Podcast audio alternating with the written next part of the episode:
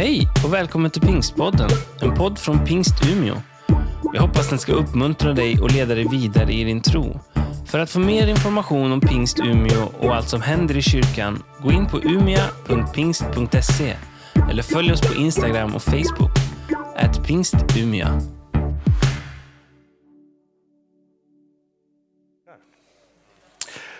Då har jag en fråga till dig. Vad tänker du på?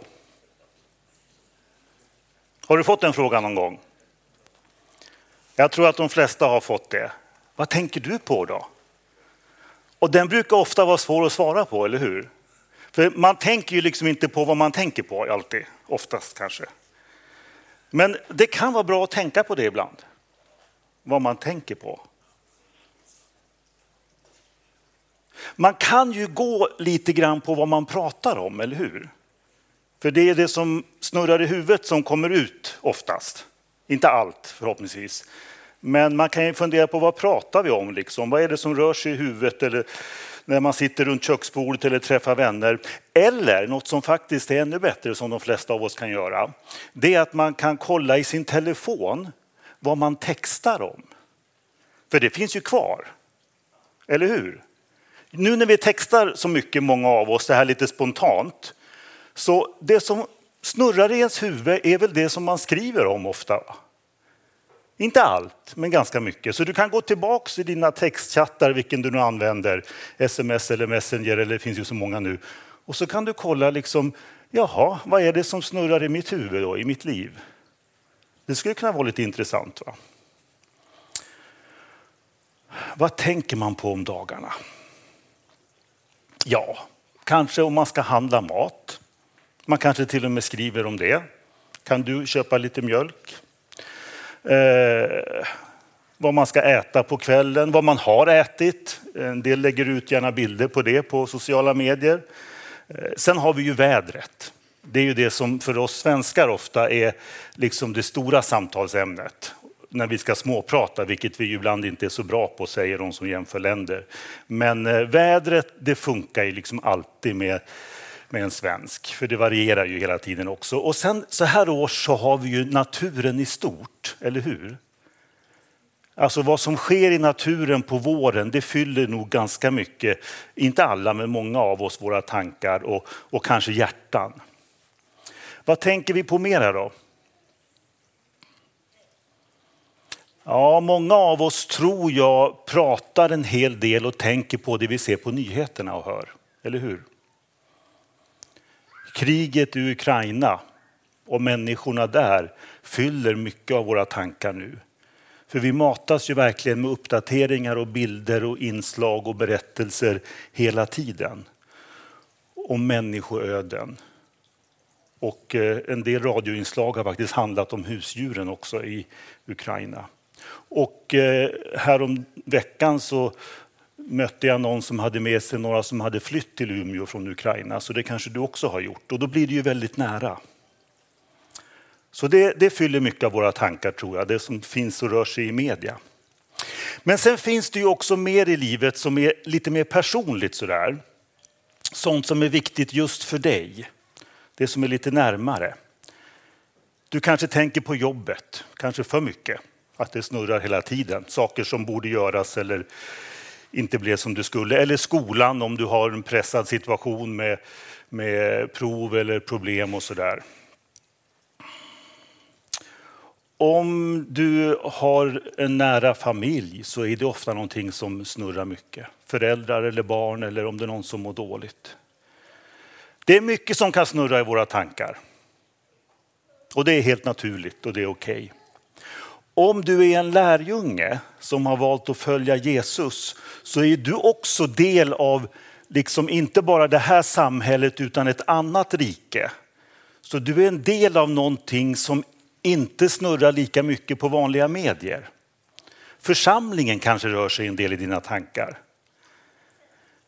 Vi säger ibland att vi är en missionell församling. Det betyder att vi har ett uppdrag. Mission kan ju ha lite olika betydelser. Jag tycker om det engelska mission, för det är lite bredare. Det handlar om att ha ett uppdrag. En del organisationer de har ett mission statement. Då skiljer man på visionen som är en bild av framtiden och mission som är mer liksom varför vi finns, vad vi gör, vårt uppdrag. Människor kan också ha en personlig vision, life mission, en personlig mission. Eh, jag har varit med i något sammanhang där man fick göra ett personal mission statement. Det kanske du också har stött på någon gång. Och vet du, jag tror att det är det här som Gud vill påminna dig och mig om idag. Vad är din mission? Ditt uppdrag? Förut pratade vi mycket om kallelse, men det var lite speciellt hur vi använde det. Eh, destiny säger man på engelska, det täcker in väldigt mycket.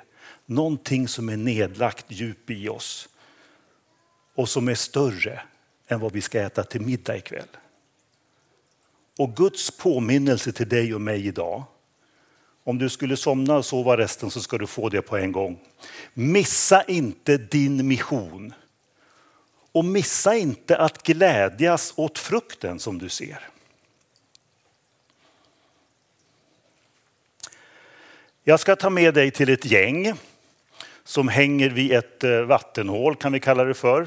En varm sommardag tror jag det var.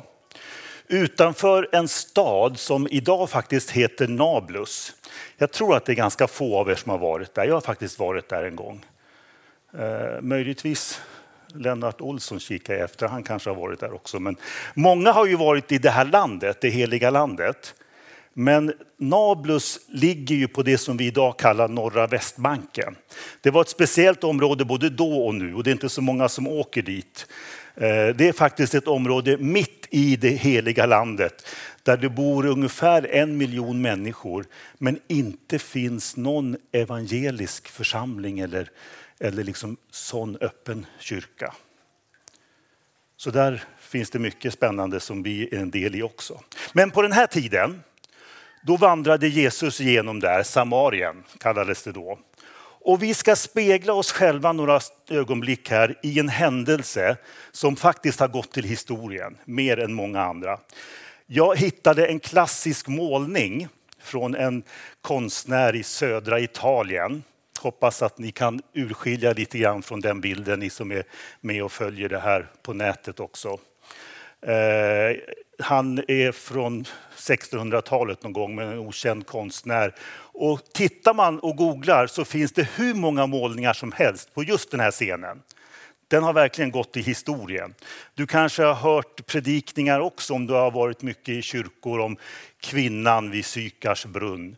Frank Mangs, för er som känner till honom, har skrivit en fantastisk bok, Sången om livet, där han skildrar det här samtalet. Jag tror att det här var en av hans favorittexter.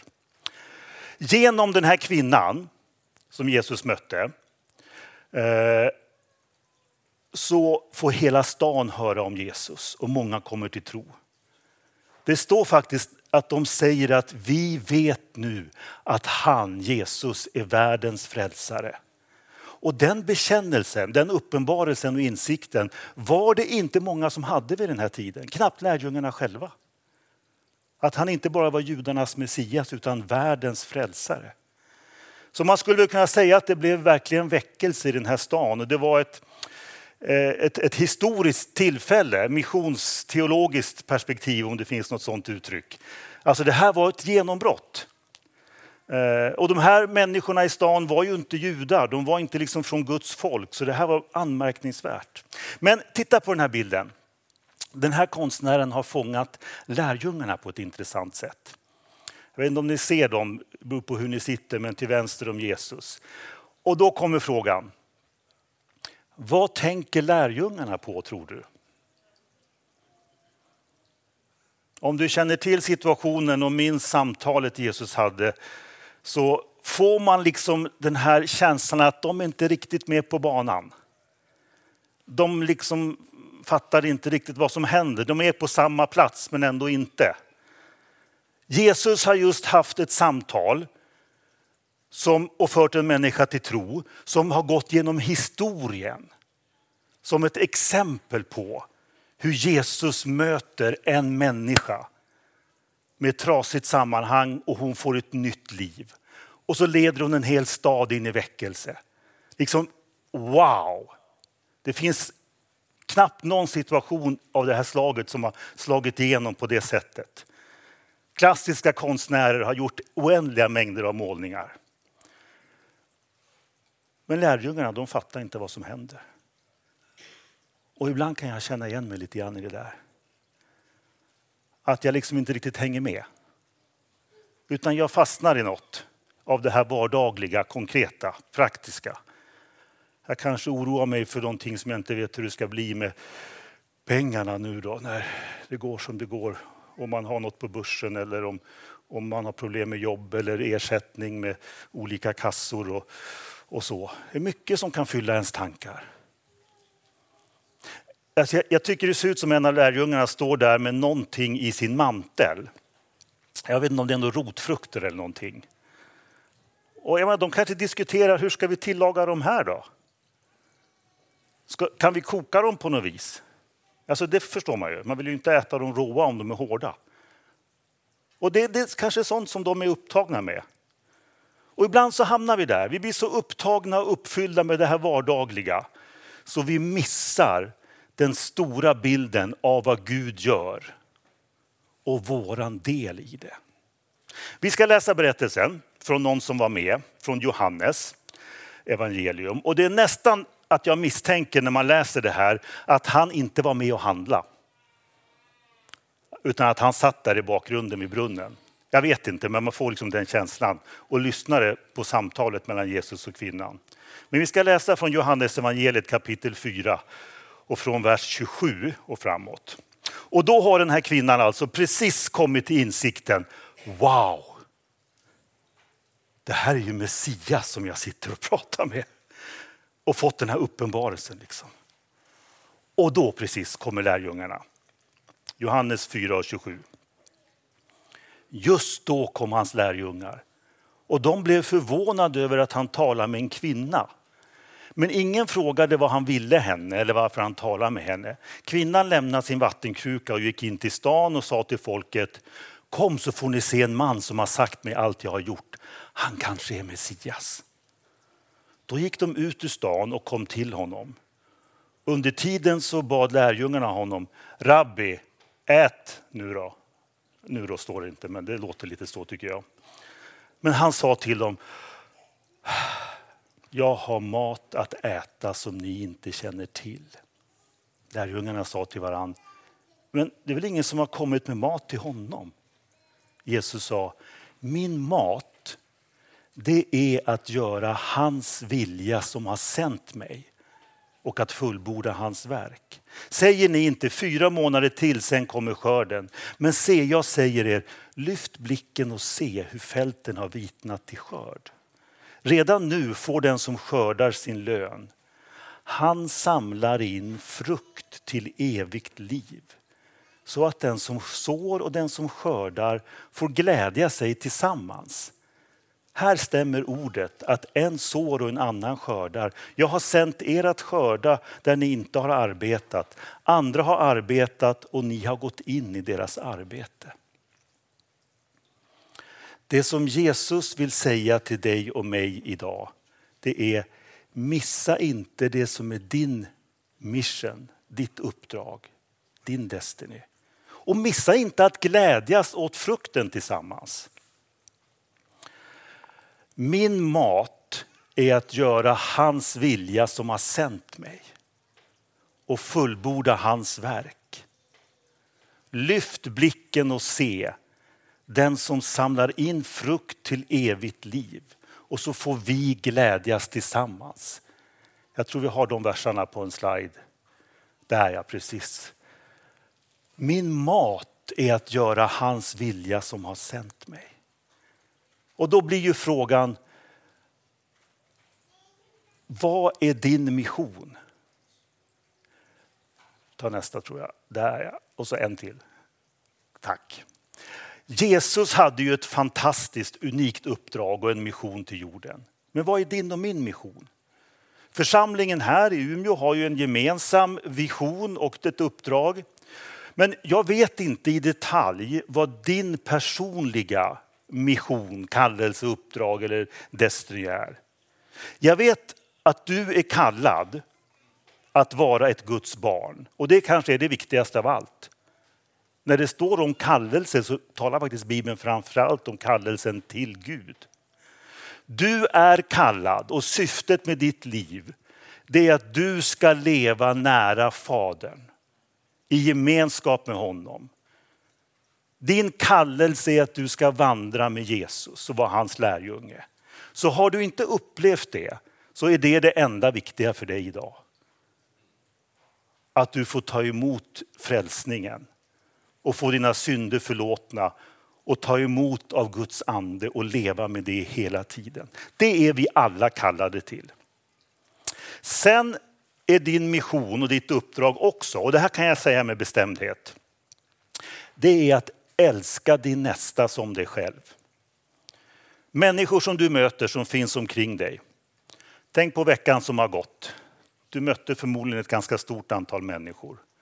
Och det är ditt uppdrag, din mission, att älska dem. Jesus säger att det här sammanfattar liksom alla regler som finns. Att älska din nästa som dig själv. Så det kan vi fundera en del på hur vi gör det. Och Jesus sa att det här, det är min mat. Intressant va? Alltså han ställer ju inte det mot att vi ska inte äta vanlig mat naturligtvis. Bibeln säger att magen är till för maten och maten för magen och det lever vi efter. Lite, ja, behöver inte gå in på det. Men Jesus säger att ditt uppdrag, din mission, det är som en föda. Det är liksom lika viktigt. Det är inte bara ett arbete att utföra, det är också en mat, en föda som man liksom lever av. Det är det som fyller en med energi och innehåll i livet. Och det är det Jesus tror jag försöker få lärjungarna vakna upp inför. Alltså jag lever inte bara för att äta middag. Utan min mat är att göra Guds vilja. Att leva i det. Alltså jag tycker inte om uppdraget för det låter så mycket som att man ska följa, bocka av uppgifter på en lista. Alltså life mission, destiny. Jag tycker de här engelska orden fångar det lite bättre. Det vi behöver göra är att stanna upp och reflektera kring det. Det är inte alltid så uppenbart, det är inte så självklart alltid det här personliga. Men när du vandrar med Jesus, precis som för lärjungarna, då kommer det att klarna liksom steg för steg under vandringen. Och du får den här känslan och vissheten i att det är det här. Det är när jag kommer in i det här. Det är när jag gör det här. Det är när jag är i det här sammanhanget. Det är då jag känner en så djup tillfredsställelse. Det är då jag inte bara blir trött utan jag blir liksom mätt på något vis.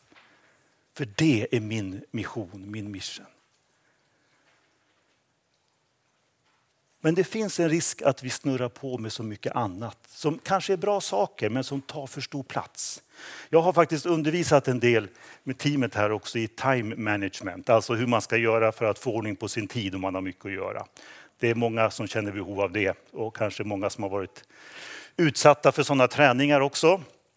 Det finns en klassisk modell, Steven Cosey eller någonting heter den, Time Management Matrix som man kan ha nytta av. Men det enkla budskapet i den modellen, det är ungefär så här. Fastna inte i allt i ditt liv som är bråttom. Spring inte på alla bollar som behöver sparkas snabbt nu.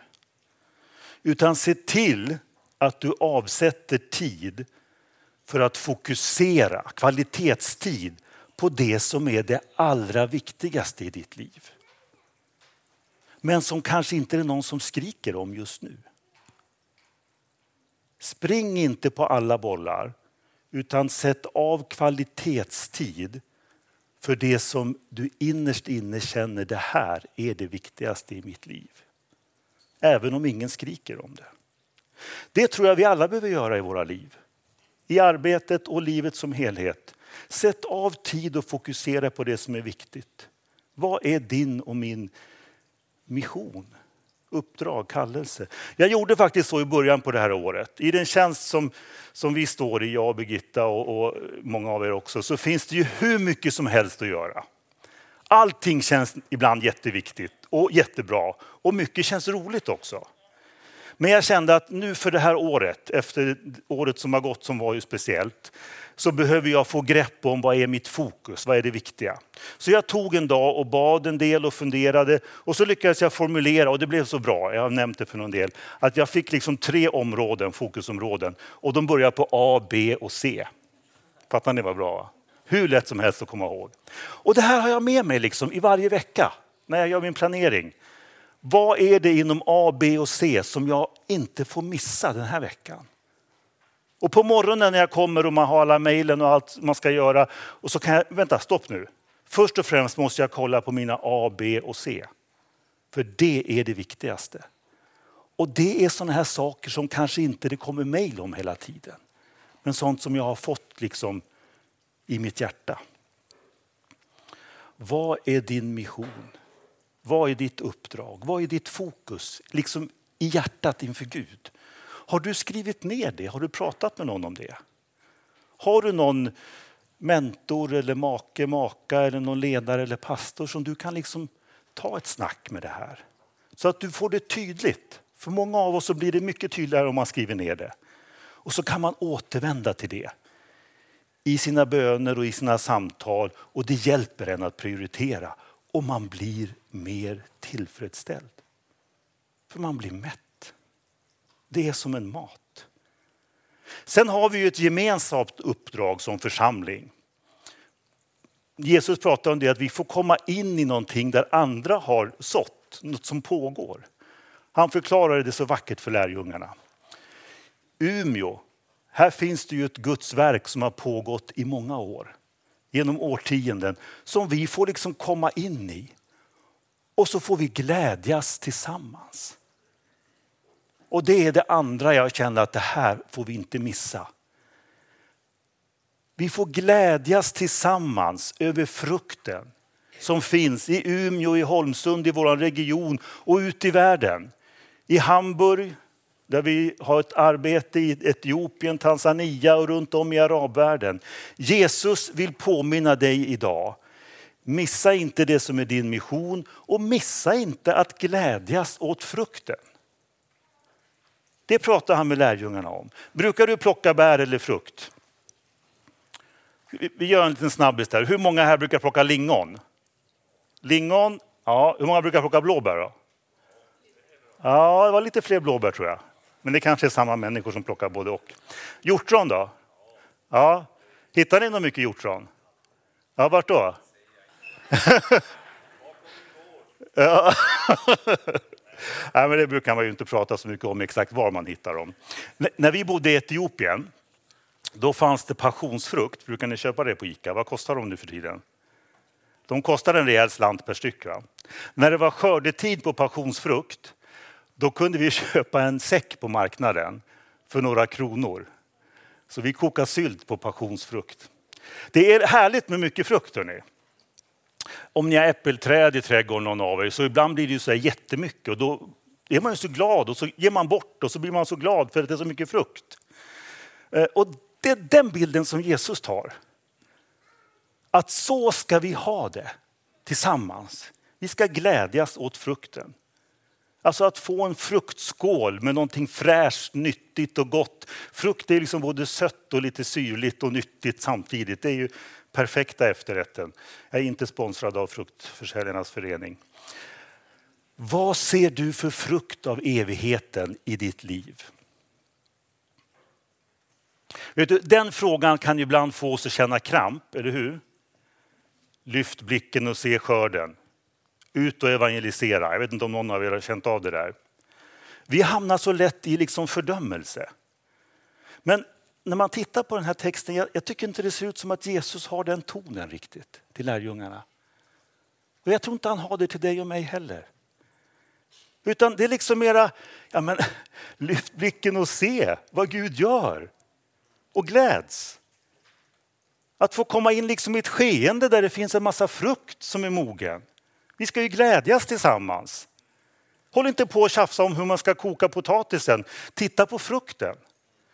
När man plockar svamp, det var ett tag sedan jag gjorde det, men det, det är så fascinerande. Kantareller och speciellt trattkantareller som är, som är mörka. Då har jag varit med om att man går runt och tittar och tittar och tittar och ser inga svamp. Och så hittar man en. Och så vänder man sig om och så ser man svamp överallt. Känner ni igen det någon?